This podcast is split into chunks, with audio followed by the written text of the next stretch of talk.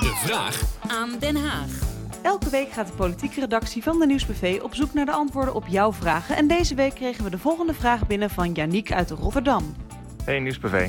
Er werd pas een motie aangenomen waar ik wel enthousiast van werd. Dus ik vroeg me af, wat gebeurt er eigenlijk nadat zo'n motie is aangenomen? Moet de minister daar verplicht iets mee of is het alleen een advies? Anne Kuik van het CDA die staat tegenover me. Meestal ga ik op zoek in de wandelgangen naar de Kamerleden, maar, eh, maar u bent gewoon hierheen gekomen. Ja, ik ben even weer terug van uh, zwangerschapsverlof. Dus uh, ik dacht, ik moet even alle gangen door. Even ja. iedereen hooi zeggen. U bent hier voor de vraag over de moties. Wil ik de volgende motie indienen? De volgende motie. Um, een motie. Ik heb een uh, tweetal moties, die zal ik gelijk gaan voorlezen. De Kamer, gehoord de beraadslaging.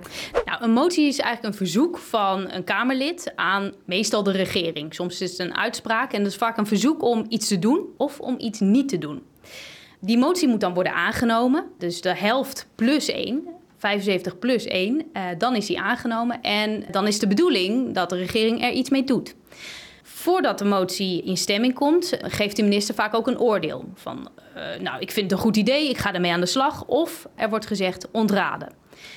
Als een motie dan wordt aangenomen en de minister zegt ik ga er wat mee doen, ja, nou ja, dan als het goed is gaat hij er wat mee doen. Als de motie ontraden is, dan moet je opletten als Kamerlid. Dus meestal wordt er dan na de stemmingen een brief gevraagd hoe de minister mijn motie gaat uitvoeren.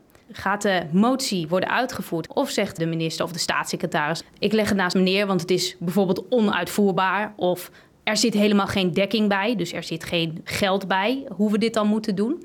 Maar je ziet ook hoeveel moties er in de Tweede Kamer worden ingediend. Dat is veel meer dan vroeger. Weet u toevallig hoeveel er ingediend zijn?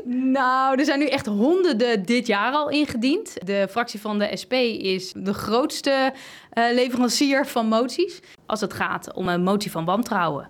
Daar zijn ook wel steeds meer van uh, per jaar. Ik geloof dat, uh, dat Wilders toch wel echt een recordhouder is. Dien ik de volgende motie van wantrouwen. Motie van wantrouwen. De volgende motie. De Kamer grote beraadslaging. De Kamer, grote beraadslaging, zegt het vertrouwen in de minister-president op. Zegt het vertrouwen in het kabinet op. Zegt het vertrouwen in de minister-president op. Zegt het vertrouwen in de minister-president op. En gaat over tot de orde van de dag. Er gaat geen maand voorbij uh, of er is geen motie van wantrouwen. Dat doet iets met de waarde van het instrument. En vaak zijn het ook wel moties op zaken die al wel in gang gezet zijn. Dus dan willen mensen toch even een puntje scoren, terwijl de minister er al mee bezig is. We zien op Twitter ook wel eens dat een Kamerlid dan even een screenshot doet met hoe de stemmingen waren. Van, oh, die heeft voor mijn motie gestemd of die heeft tegen mijn motie gestemd.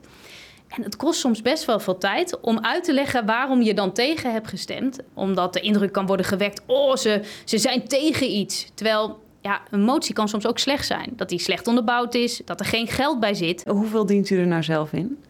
Tot, tot dusver, we zitten natuurlijk uh, op de helft nu, uh, heb ik 8 à 10 of zo uh, ingediend. Nou, ik kan me voorstellen dat er zoveel moties worden ingediend dat er een beetje een weerwaar ontstaat van waar is nou wel of niet op gereageerd, waar zijn we mee in de slag. Is er een moment waarop een soort overzicht komt? Ja, dat is rond Prinsjesdag. Als de begrotingen komen, dan staat achterin staat er een lijst met de moties en wat daarmee gedaan is. En als er nog niks mee gedaan is, dan staat er vaak zoiets van onderhanden. Ja, en is het ook wel zo dat een motie dan een beetje verstopt op de plank blijft liggen of dat Kamerlid er niet achteraan gaat en dat de minister er niet meer op reageert en dat het dan gewoon een beetje verdwijnt in het luchtledige? Ja, je moet het wel in de gaten houden. Nou, heel erg bedankt voor het beantwoorden van de vragen. Graag gedaan.